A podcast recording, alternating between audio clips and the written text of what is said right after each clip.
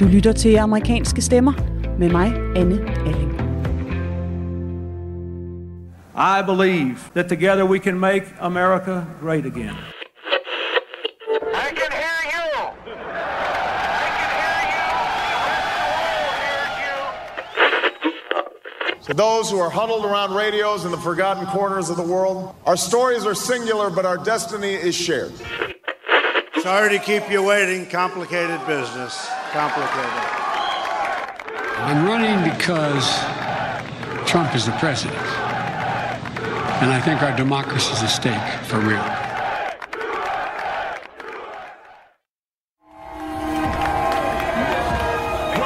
Der var jubel hos halvdelen af amerikanerne og også hos de amerikanske stemmer her i programmet i sidste uge. And so this is a win for just not a particular group of people, but this is a win for America to really get back to who we really are, the integrity of who we are. And I am so happy. I I don't I'm just lost for words. I'm trying not to tear up because Amerikanere, der følte, de har fået USA tilbage. Det USA, de havde under Obama, som Trump trådte på, og som Biden nu skal bringe tilbage på benene. he doesn't see me. Joe Biden sees me. Kamala Harris sees me. Det var ikke mindst kvinderne, der i år vendte Trump ryggen og skubbede Biden hen over målstregen. So can I ask you to do me a favor? Suburban women, will you please like me? Remember? Please. Please. I saved your damn neighborhood, okay? The other thing, I don't have that much time to be that nice. You know, I can do it, but I gotta go I quickly. løbet af valgkampen havde Trump ellers tækket og bedt kvinderne om at blive hos ham. Ikke mindst de hvide kvinder i forstederne, der i 2016 var med til at give ham sejren. Okay, so they talk about the suburban women. And somebody said, I don't know if the suburban woman likes you. De siger, I at kvinderne ikke kan Oh, lide mig, lød det uforstående fra præsidenten. Men kvinderne var trætte af Trumps store mund, og mange republikanske kvinder endte derfor med at vende deres parti ryggen for at komme af med præsidenten. Breaking news overnight NBC News projecting Joe Biden wins Arizona. Biden flips the state that hadn't voted for a Democrat since 1996 for president. I Arizona var det for eksempel især de hvide forstadskvinder, der var med til at gøre udslaget for, at den traditionelt republikanske delstat gik til Biden, ligesom kvinderne også havde en stor finger med i spillet i Bidens sejr i Georgia, som vi hørte det i de sidste to programmer. Uh, sometimes people don't think that they can be um, change agents, if you will. Um, I think that with President Obama, a lot of people realize, yeah, you can, you really can, because we couldn't have done this if all of us weren't willing to see some change. Kvinderne sejrede i det amerikanske valg. Det er den simple version af de amerikanske kvinders indflydelse på valgresultatet.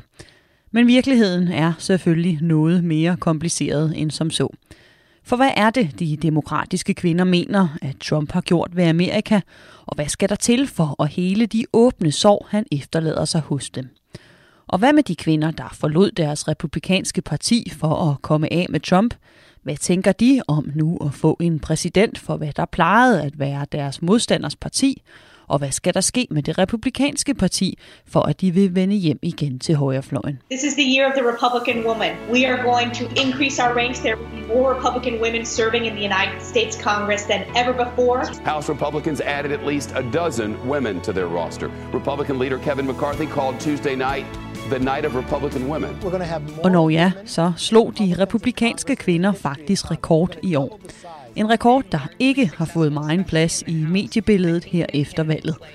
Republikanerne valgte nemlig i år flere kvinder ind i kongressen end nogensinde før. Kvinder, der i høj grad havde et argument for, at vælgerne skulle sætte deres kryds ved dem, nemlig at de bakker op om Trump. We're seeing a number of Republican women that were successful in their House races. Programmet i dag kan vi kalde en slags State of the Union, se gennem de amerikanske kvinders øjne. Her hvor det nu er to uger siden, at der var talt nok stemmer op til at afgøre, at Biden har vundet det amerikanske præsidentvalg, men hvor Trump stadig nægter at anerkende resultatet, og overgangen fra Trump til Biden-regeringen derfor endnu ikke er gået officielt i gang. Mit navn er Anne Alling. Du lytter til amerikanske stemmer på Radio 4. Velkommen til.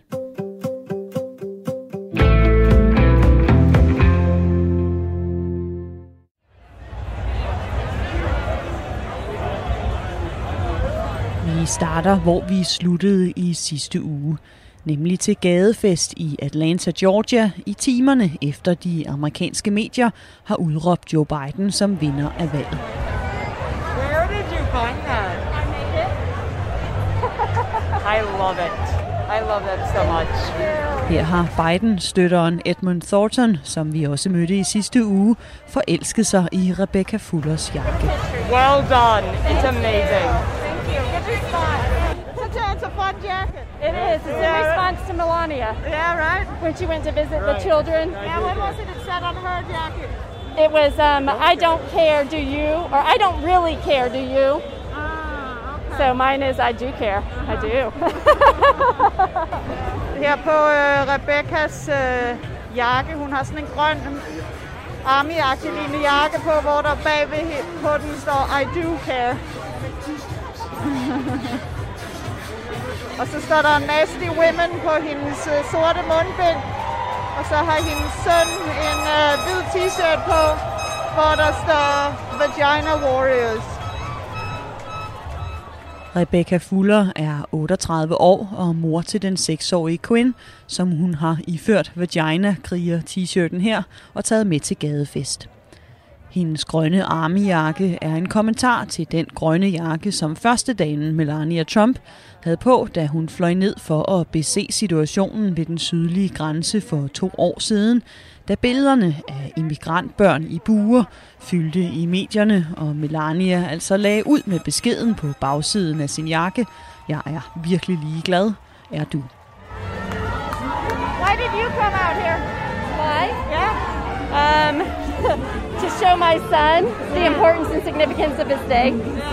Yeah. Det er først og fremmest børnene, det handler om for Rebecca. Hun er taget til gadefest for at vise sin søn betydningen af Bidens sejr. En sejr, hun ikke selv havde troet på. Did you think it was going to happen today? I didn't think it was going to happen, period. No. No. I didn't think, I didn't think, uh, I thought Trump had four more years. Yeah? Yeah. I, did, I didn't have faith in our, in our society after they elected him in the first place. so, yeah. So I'm pleasantly surprised. Right. Yeah. Rebecca havde mistet troen på sine landsmænd, efter de valgte Trump første gang, og hun var overbevist om, at hun og landet gik fire år mere med Trump i møde. I'm very troubled for our country. Yeah. Yeah. Because that it's so close and that 50%, you know, roughly of our population believes that message. That's terrifying. That's terrifying for raising a child in. Makes me want to get out. Rebecca er ikke i samme festhumør som resten af gaden. For hende er det dybt bekymrende, at tæt på halvdelen af befolkningen stadig støtter op om den mand, som hun mildest talt hader, og tanken om, at det er landet, hendes søn skal vokse op i, gør hende skrækslagen.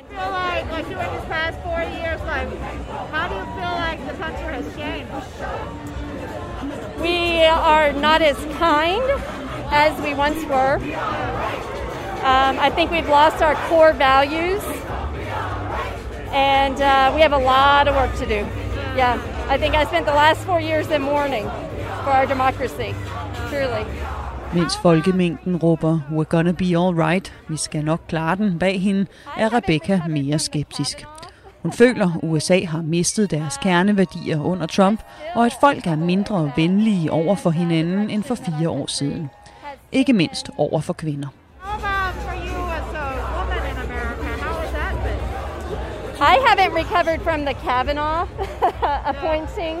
Um, I still am troubled over that and uh, the direction that our country has taken with respect to the uh, the laws that will impact the next generation, my daughters included. So yeah. Rebecca er stadig ikke kommet sig over høringen af højesteretsdommer Brett Kavanaugh, der blev anklaget for sexikane, men alligevel blev svoret ind og nu er ved at trække landet i en mere konservativ retning i forhold til for eksempel abort. En retning, som Biden er bedre end Trump til at ændre, men som hun stadig ikke er henrygt over. Joe Biden, your first choice? Um, first choice. Uh, better than the alternative, you know. Um, I still think uh, we need to get away from old white man, you know, quite frankly, and that we still only have the choice of old white man be old white man. Very troubling. But then he also comes with Kamala Harris. Yeah, yeah. I'm I'm pleased to have the first female vice president elect. I am thrilled for that step in the uh, equality march for women. Um, but she wasn't the top bill on the ticket.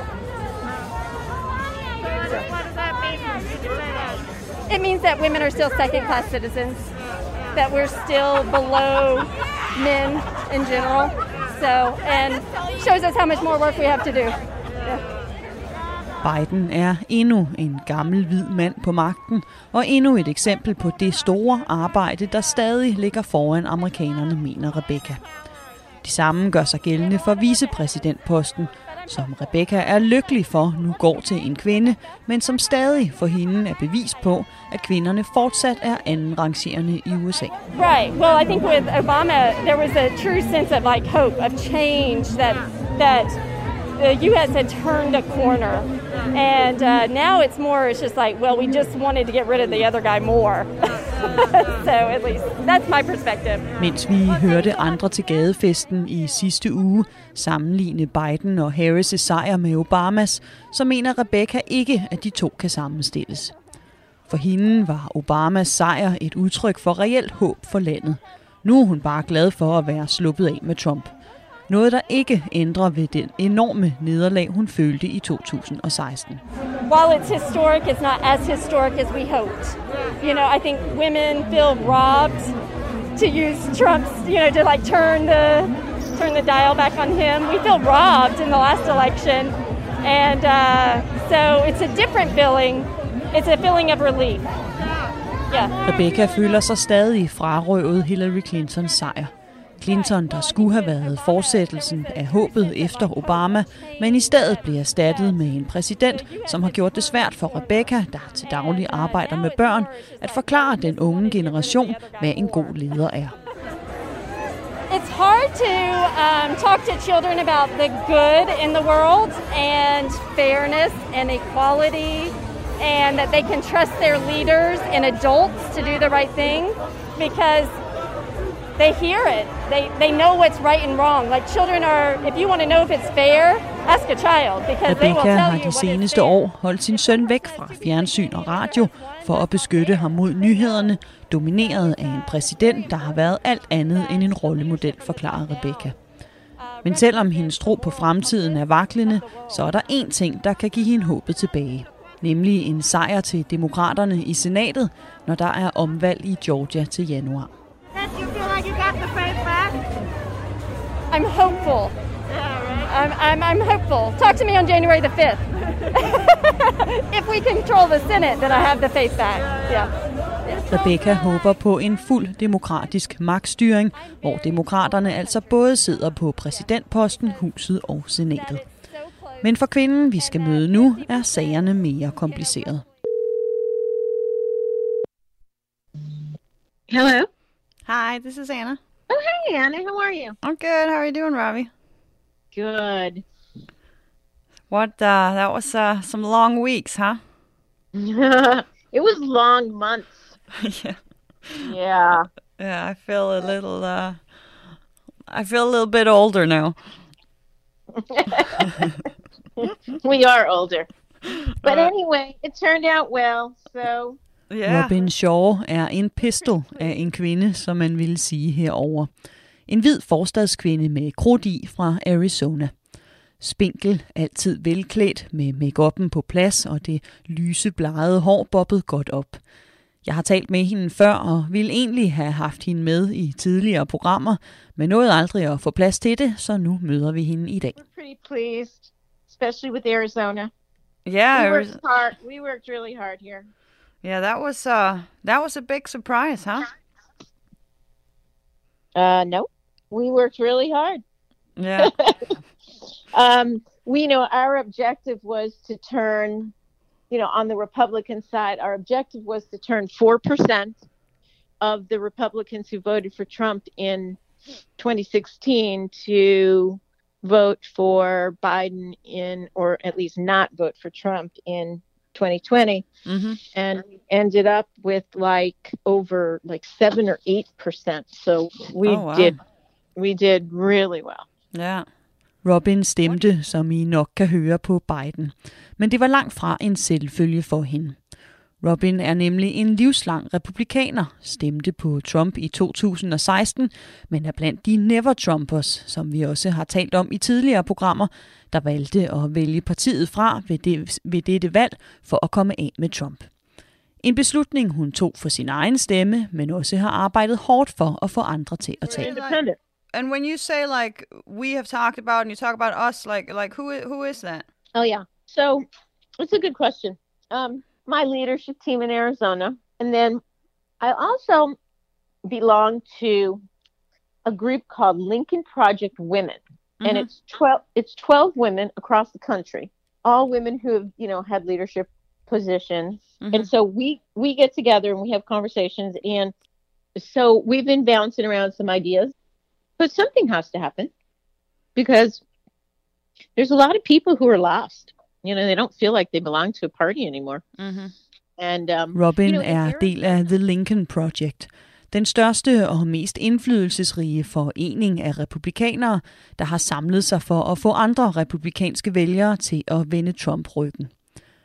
Robin har udover en karriere i forretningsverdenen også en lang fortid som lobbyist i det republikanske parti i Arizona, og har i løbet af det seneste år været med til at lede Lincoln Projects kvindelige afdeling, der især har fokuseret på at få Arizonas republikanske kvinder til at gå over til Biden. Hi, I'm Robin and I'm from Arizona. And I've been a lifelong Republican, and this message is for Donald Trump. I think you have underestimated the power of women. We will rock the vote this November. More women will vote than ever before. There'll be protesters, nasty women, mad women, women of color, strong women. Kvinderne vil stemme Trump ud, forudsagde hun i denne kampagnevideo for Lincoln Project. the tens of millions of women who have watched you, Mr. Trump, fail at keeping our children and our parents safe during this pandemic. Kvinder, der har fået nok af en leder, der ikke har kunne bære landet igennem coronakrisen og ikke opfører sig som en moden frontfigur. I voted for you in 2016, but you have not earned my vote for second term. Trump har hverken gjort sig fortjent til Robins eller resten af landets kvinders stemme, mener hun. Mens hun laver frokost i sit køkken i sit opskæl forstadskvarter, taler vi om, hvorfor, hvad hun mener virkede ved Lincoln Projects arbejde, og hvad der nu skal ske med en republikaner som hende, der er løbet politisk hjemmefra. What do you feel like worked?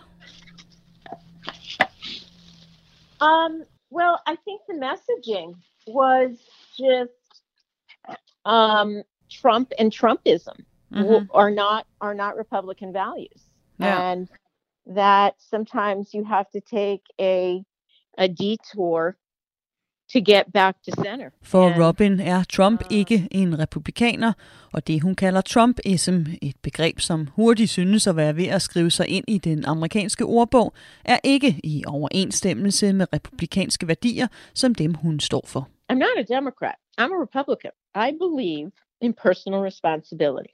Mm-hmm. I believe in less control of the central government and more control at the state level Mm-hmm. and the local level. And I also believe in fiscal responsibility. Robin går som traditionel republikaner ind for mindre føderal overstyring, personligt og ikke mindst økonomisk ansvar. Et ansvar, hun mener, er gået fuldstændig fløjten under Trump, der har tilføjet yderligere billioner til USA's statsgæld, men som hun alligevel var tiltrukket af tilbage i 2016. So I looked at, you know, I looked at Donald Trump and I thought, well, being a law, I had been a lobbyist in D.C. for the securities industry, mm-hmm. and I saw the gridlock between the two parties. And, you know, here comes this guy, Donald Trump. Mm-hmm. And so he appears to be an independent, somebody very independently minded, that he's not going to be um, directed by the insiders in Washington.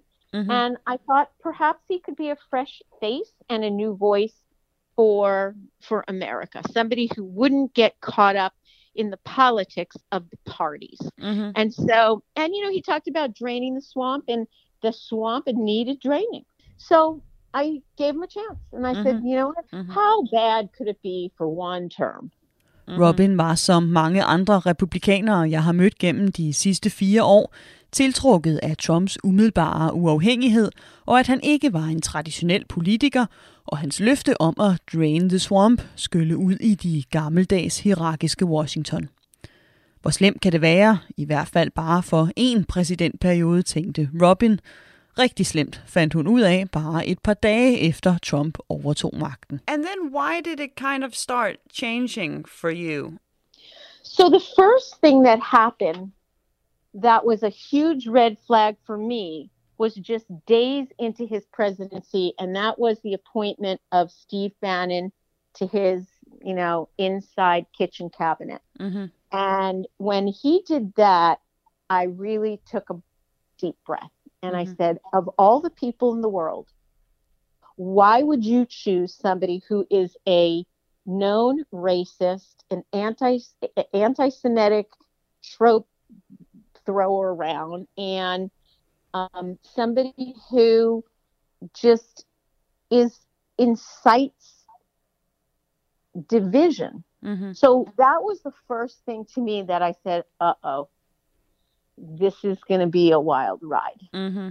I could never have imagined how much of a wild ride it was going to be at that point. Da Trump udnævnte den kontroversielle politiske strateg fra den ydre højrefløj Steve Bannon som sin særlige rådgiver, begyndte de første røde lamper at blinke for Robin, og gjorde det klart for hende, at hendes stemme havde været med til at sende USA ud på noget af en rutsjebanetur. It, it's it's almost like he set out to destroy the Republican Party, like he just ran the Republican Party into the ground. Robin har det som om Trump kom til magten med en mission om at ødelægge det republikanske parti.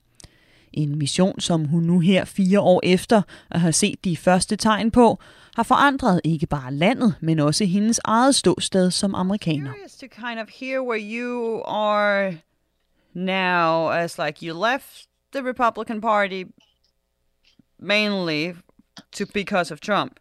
Now Trump is absolutely. Now we're pretty much sure that Trump is going to be gone soon, at least. So Mhm. then, where do you stand? Are you a Democrat now? Are you going back to the Republicans? Like, where do you kind of feel like? Right. Yeah, it's a great question. And we have been talking a lot about this. Um, I definitely don't fit in the current quote unquote Republican Party because it's not the Republican Party. Mm-hmm. It's not the party that it was even a decade ago. Mm-hmm. I mean, this isn't just Trump. It's been moving in this direction for a long time. But I think Trump just really brought out the worst of the worst of the Republican Party. Mm-hmm. Um, I shouldn't say the Republican Party, but of the people who are in charge of this quote unquote Republican Party. Mm-hmm. So I definitely don't fit in there. Neither do, you know, most of the Republicans that I know. Mm-hmm. Robin føler sig politisk hjemløs. Hun er ikke demokrat, men føler sig heller ikke længere hjemme i det republikanske parti, som ikke bare Trump har forandret, men som efter Robins mening har været på vej ud over afgrunden længe. A lot of us that are in this position that are asking ourselves exactly what you just asked me. So what's next for us? Mm-hmm. And there's, I think, two avenues that would be exciting for me. One would be a new party, mm-hmm. something like, um, I don't know what you'd call it, but basically the real Republican Party, the part, you know, like the Lincoln Party. I, I'm not even sure what you call it, but it would be people who believe in the old Republican principles. Mm-hmm. The other option is that you get rid of the party system altogether and you do like with the electors. Like, why do we need a banner? Why don't we just run candidates? You can call them anything you want, and the two top vote getters get to have a runoff election, and whoever wins from that I mean, then that's the president. For Robin har Trumps præsidentperiode vist hende, at det amerikanske topartisystem ikke fungerer.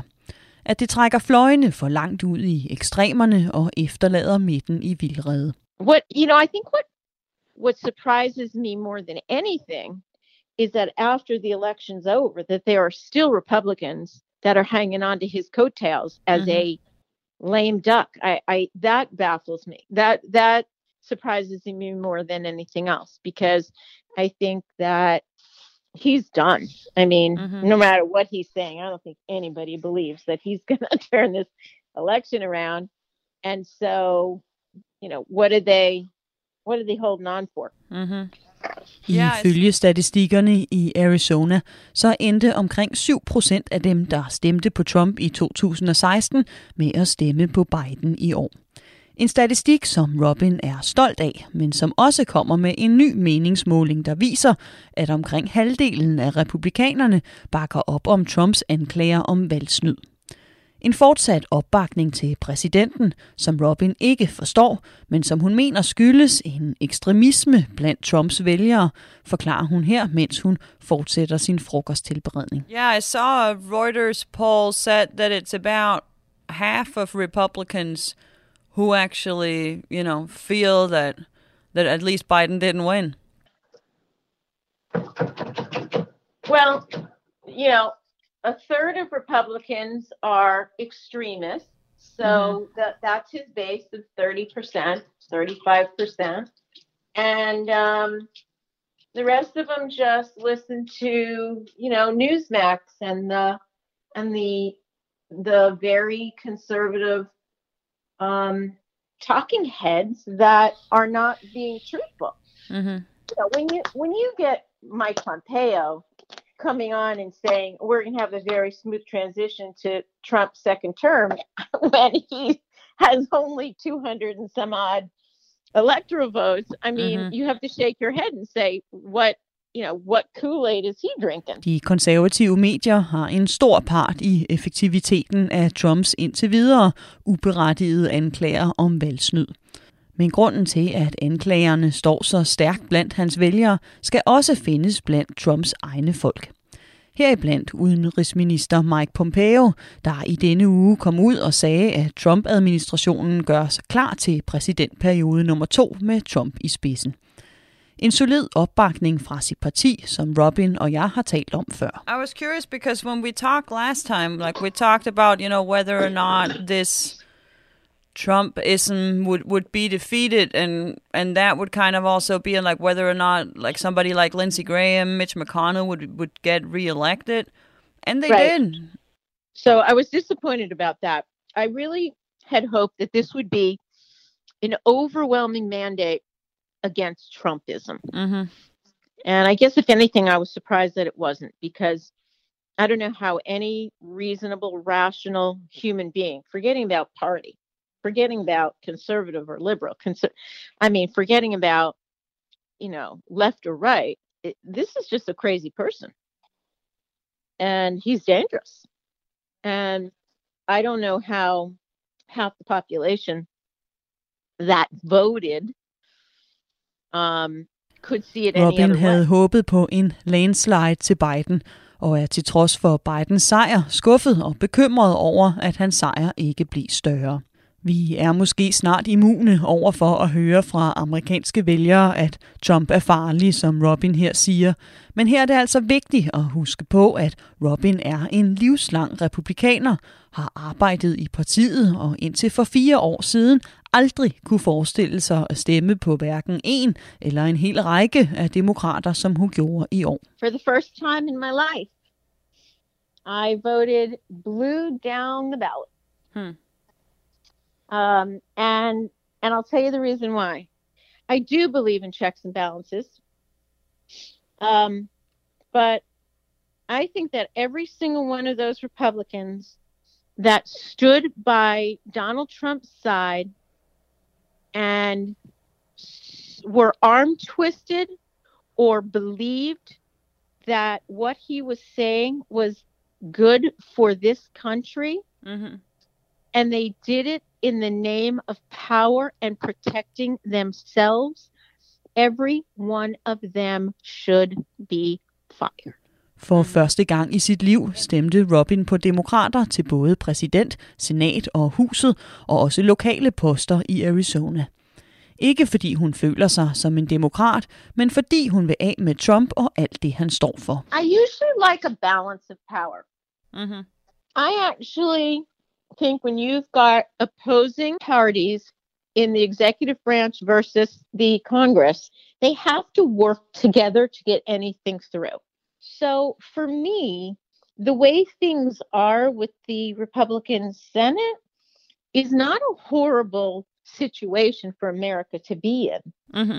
It really puts checks and balances on both sides. My biggest issue is that I am so despising of Trumpism that, again, I would rather go through four years holding my breath than give these guys any power. But Robin er normalt tilhænger af checks and balances, at et parti har præsidentposten, mens det modsatte sidder på flertallet i senatet og holder den øverste magthavere i skak. Men ikke denne gang. For hende skal alle republikanere lige nu ud for, at Trump kan udryddes. En holdning, hun ifølge valgresultatet dog ikke deler med flertallet. but the rest of the country didn't feel that way. I mean, they brought back a lot of these Trumpers, and they had a chance not to. Mm-hmm. So I think, I think that this was really a mandate against Trump, not against the the Republican principles. I think a lot of people saw, well, look, you know, we don't like what these long time Republican representatives of the people have done in this last four years. And we think under better guidance, they will still represent what's important to me. I og med Whether- republikanske toppolitikere som McConnell og Graham blev genvalgt, at partiet indtil videre beholder flertallet i senatet, medmindre demokraterne igen skriver historie i Georgia til januar, og at republikanerne faktisk minimerede deres undertal i repræsentanternes hus, så står det klart for Robin, at flertallet af republikanerne fortsat støtter op om partiet, selvom de ikke kunne få flertal til at genvælge Trump. But it's interesting to me how many women still supported Trumpism. Mm-hmm. And that I don't get at all. Det er Robin en gåde, hvordan især kvinder kunne finde på at støtte op om partiet og dermed om præsidenten. Noget kvinden, vi skal møde nu, gjorde både i 2016 og igen i år. This is Holly. Hi, Holly. This is Anna. Hey, Anna, how are you? I'm good. How are you doing? Doing well. How about you? Good, good. Nogen kan måske huske Holly Jeffries her, som vi mødte i en af de første udsendelser af amerikanske stemmer. Holly bor i det nordlige Texas i byen Amarillo, hvor hun bestyrer en række lægeklinikker, der lige nu er overbebyrdet med corona, ligesom resten af Texas, der er en af de absolut hårdest ramte stater, her hvor USA slår nye tragiske rekorder i forhold til både antal smittede og døde. How is uh how is Amarillo? It's good. You know, we've been covered up with COVID stuff, which I guess everybody has. It just Yeah. seems pretty crazy here. So, Are the numbers going up a lot in Amarillo too? yeah, they really are. Yeah. Yeah, they're pretty high. Our hospitals are full. We we we've been sending patients like last week or was it last week? Yeah, la- last week. Um, we had a patient who was so so so sick and he needed admitted. And the closest place we could find to admit him was Denver, Colorado. we had to transport him to Colorado to get admitted to the hospital because of COVID. Isn't that Wow. crazy? That is That's a what long ways away. That's like six hours, seven hours away. Amarillo og omegns hospitaler er fyldte. En omegn så stor, at Holly forleden måtte sende en patient hele vejen til Denver, Colorado, mere end 1000 kilometer væk, for at finde en ledig respirator. Why do you think it's getting so bad? Well, I mean, I- think that, you know, winter it got, got cold down Mhm. here. Like two weeks ago, we had a freeze, and so everything shut down for a few days. So everybody stayed in because we had to, Mm. everything closed. Mhm. And then, like, right after that, you know, you know, so. Mm. And really, they still seem, everybody who's getting it seems tied to events like, Mhm. well, I went to my family's funeral and you know, so and so had it, or I went to this. I mean, it it still seems tied to bigger events. So Yeah. Ud now fra Hollys erfaring, så sker smitten i hendes område, især ved store events og familiekomsammener, og så er mundbind ikke en forholdsregel, som mange tager sig herude i det landlige Texas. Are, is there like there's not a mask mandate in Texas, right? no, it was just recommended. There's none in in Amarillo. No, there is one in Amarillo, but nobody does it. really? Yeah, um, it's it's been surprising that. Um, I mean, some people do. It's just the majority probably don't. It's really Mhm. interesting. Yeah. Are you recommending your patients to to wear a mask? Yes, absolutely. Yeah, yeah. Yeah. I mean, it doesn't hurt and it's a little inconvenience, but you're helping someone else who, Mhm. you know, so out of respect, I feel like it's the right thing to do. Yeah. Holly anbefaler sine patienter at bære mundbind i respekt for andre, selvom det er lidt besværligt. Men langt de fleste bruger dem ikke, selvom der er påbud om at dække munden til i Amarillo. Ud fra de ting skulle man måske tro, at Holly byder en hårdere linje mod coronaen fra den kommende Biden-regerings side velkommen. Men sådan har Holly det ikke. For you, I mean, you deal with with COVID every day. Like, what are you kind of hoping that that that Biden will do now in regards to COVID?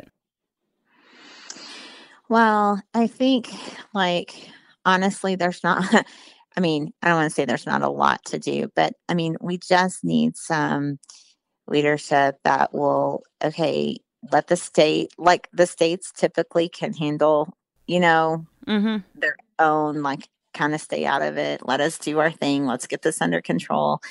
Um, and and really it even comes to a smaller level than that because for instance when our state said okay it looks like it's under control you guys can go back to you know start opening up well they were judging that based on the number of cases and the the majority of cases down were down south at that time well we Mhm. were in our peak up here Mm. and they opened the door and everybody started doing normal stuff and then our peak went to like a new peak and so it's like the state's so large though you can't really make those calls across the whole you know what i Mhm. mean Mhm. each place has to kind of manage what they're doing to keep it under control in their own area so For Holly I- er Bidens plan om en mere national strategi mod corona, hvor der tages flere føderale beslutninger for at skabe en mere homogen indsats på tværs af byer og delstatsgrænser i det store USA, ikke løsningen. Hun er fortaler for, at hver delstat og derunder hver by, eller i hvert fald hver kommune, laver deres egne planer. And that was kind of what Trump pushed for, like let it be up to the states themselves, right? Mm-hmm. Yeah, and and I liked that because every state's in a different spot, you know. Mm-hmm. Um, and we may be peaking when another one's not, or the weather's different. The you know the capabilities at the hospitals are different. Holly er fortaler for Trumps coronastrategi, hvor løsningen er op til delstaterne selv. En af mange grunde til, at det var et slag i maven på hende, da Bidens sejr blev annonceret Ja, forrige ja. weekend. And and what have you? I mean, I was curious to hear too your like your perspective on on like the election res- result too. I mean, there's still a debate about kind of who won, who didn't win. Yeah. Yeah. I, I will tell you the next day afterwards, I was pretty like, I don't know, kind of almost depressed. I wasn't depressed. It was just, it was just, I just, I don't know. I guess I was more hopeful and I was kind of stunned, honestly. Mm-hmm. Um, but um, overall, that but then now I'm just like, okay, we'll just have to do this thing. As far as like the debate, I don't know. You know, um, there's times like I'm really interested in that. Would love to read stuff like that, but I'm like swimming in COVID, and so I'm like, okay, Mhm. just focus on what you're doing, and Mhm. you know. Holly havde troet på en Trump-sejr, men hører på den anden side ikke til den halvdel af republikanerne, der spekulerer i valgsnyd. Holly har nok at se til på sit arbejde og i hverdagen generelt. Samme forklaring, som hun gav, da vi talte sammen for et par måneder siden, om betydningen af Trumps løgne og eskapader for, hvordan hun stemmer. Yeah. So of course, I I don't I don't respect any of that stuff, but I also am not a big. Uh, you know, I work all day long, so I'm not a big tabloid person Mhm. at all. Um, I, so I don't get caught up in that. And um, as far as like, you know, judge not lest ye be judged, you know, I believe in that. and so, you know, if if if he's doing the job that we're paying him to do, Mhm. um, and he's you know keeping our country running. I, I I don't agree with any any I don't even know what to call that. Um, I don't agree with that type of behavior. But Mhm. who knows if it's even true or not? Like I don't know. You know. Holly er en kvinde af mindre ord end Robbie, men hun er en vigtig kvinde at forstå for at tegne billedet af, hvorfor Trump trods oprør fra kvinder som Robbie stadig fik over 40 procent af de amerikanske kvinders stemme. Holly følger ikke den konstante nyhedsstrøm, men derimod de konservative værdier, som hun er opvokset med, og som hun også forklarede sidst, stadig styrer, hvem hun stemmer på, til trods for Trumps ukonventionelle stil. Um, core values for me would definitely be, um, you know, I, I believe in the right to bear arms, and I am pro-life. I want our borders protected, and yeah, just things like that. Again, my father was a pastor, my great grandfather is a pastor, so I'm very conservative. Um, Holly sætter traditionelle konservative værdier som retten til at bære våben og modstand til abort højt, og er i det hele taget opdraget i en konservativ kultur, som hun sætter enorm pris på. Hun er republikaner, ikke Trump-kaner, og accepterer også valgresultatet, selvom hun helst ville have set Trump få fire år mere. I think there's like from the ones I've heard, there's some diehards that are really, you know, like okay, this isn't over yet, but the the majority, I think we know like the writings on the wall. You know Mhm. what I mean? Yeah, yeah. It it may be a technicality, but I feel like yep, it's already done and it's going to move on and mm. Yeah. Holly ser ikke nogen mulighed for, at Trump får sin vilje. Hun er klar til at komme videre, og selvom hun godt har kunne lide Trumps politik, så ser hun gerne, at det republikanske parti går tilbage til en mere traditionel ledertype. Do you feel like I was curious to like for the for the next Republican leader for what like what kind of leader you would hope for them to come with now if you think the way of going like the Trump kind of style direction is is good or if you would like to go back to a more traditional maybe Oh yeah, I like the. I totally like traditional better. I'm Mhm. very conservative. and I like traditional better. So. yeah yeah Holly ønsker sig en traditionel kandidat, der kan holde de konservative værdier i hævd. Hun pynser selv på en politisk karriere, noget der ikke altid er lige nemt for en kvinde i et konservativt samfund at lykkes med, og hun var derfor henrygt over i år at kunne se nyhederne om et rekordhøjt antal kvinder blive valgt ind i kongressen tække ind blandt valgnyhedsstrømmen. And one trend that we are seeing, not just more women entering the freshman class, but Republican women in particular. This year, experts say the GOP made large strides in bringing in female candidates.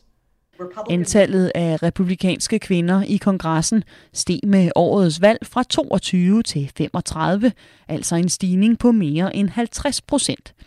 Det er stadig et noget mindre tal end demokraterne, der har 105 kvinder siddende i kongressen, men det var en rekord for republikanerne, der også kan få en kvinde mere ind til januar, som endda kan være med til for alvor at bestemme det politiske magtspilskæbne. Us to be able to decide tonight who was the next president. I don't think it looks like it's going to be possible.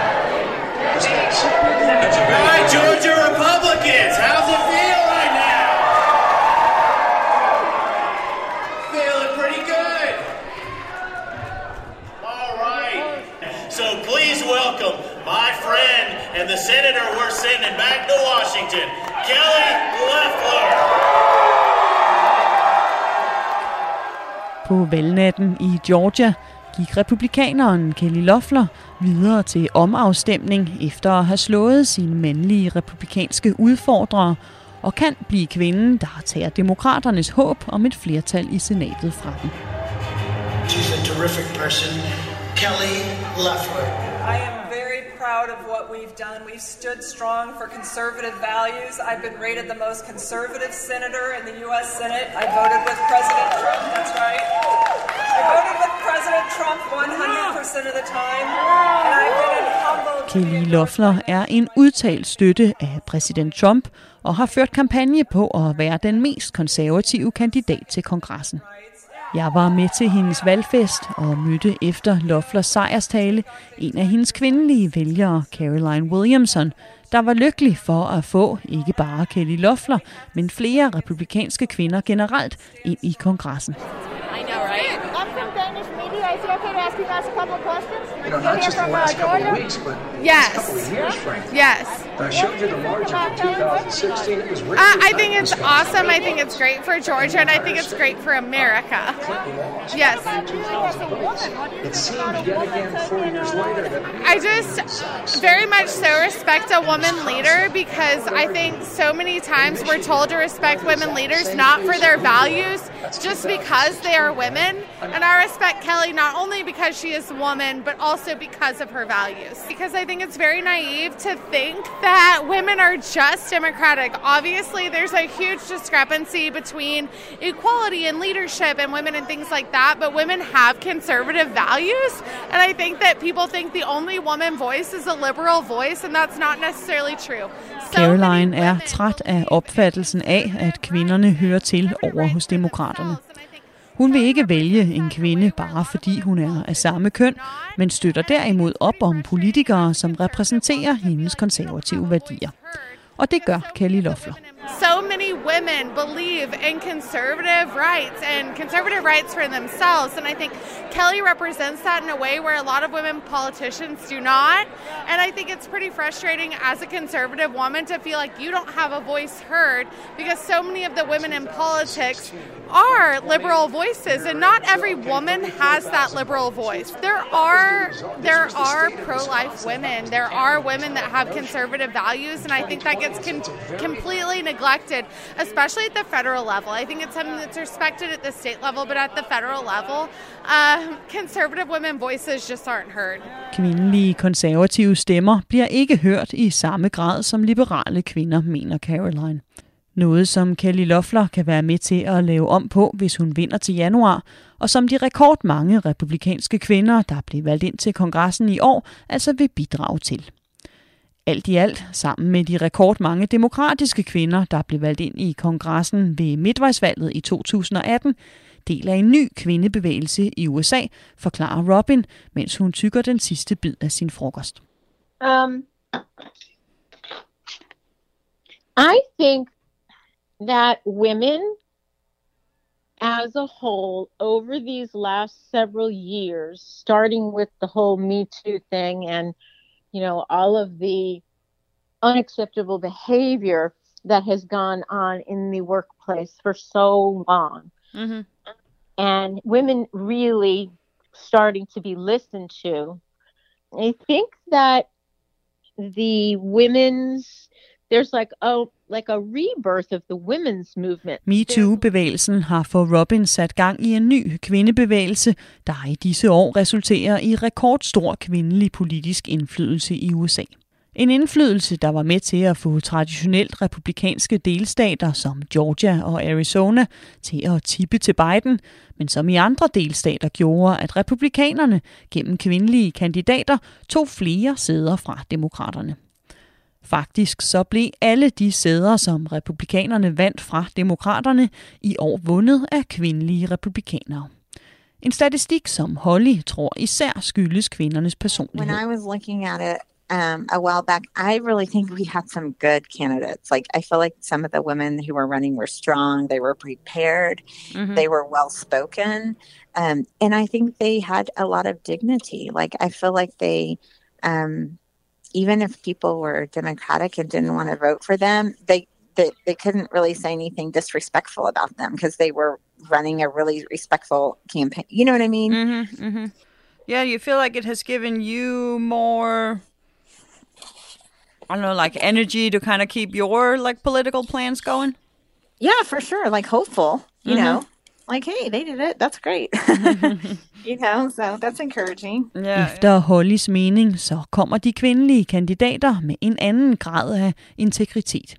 En integritet, som republikaneren Robbie altså skiftede parti for at finde over hos Biden. Det var alt for de amerikanske stemmer i denne uge. Tak fordi du lyttede med, og husk at du kan høre alle programmets udsendelser som podcast over på radio4.dk. Indtil vi høres ved igen, så er der vist bare at ønske Happy Thanksgiving, som det er her i USA i næste uge. Og som altid, stay safe.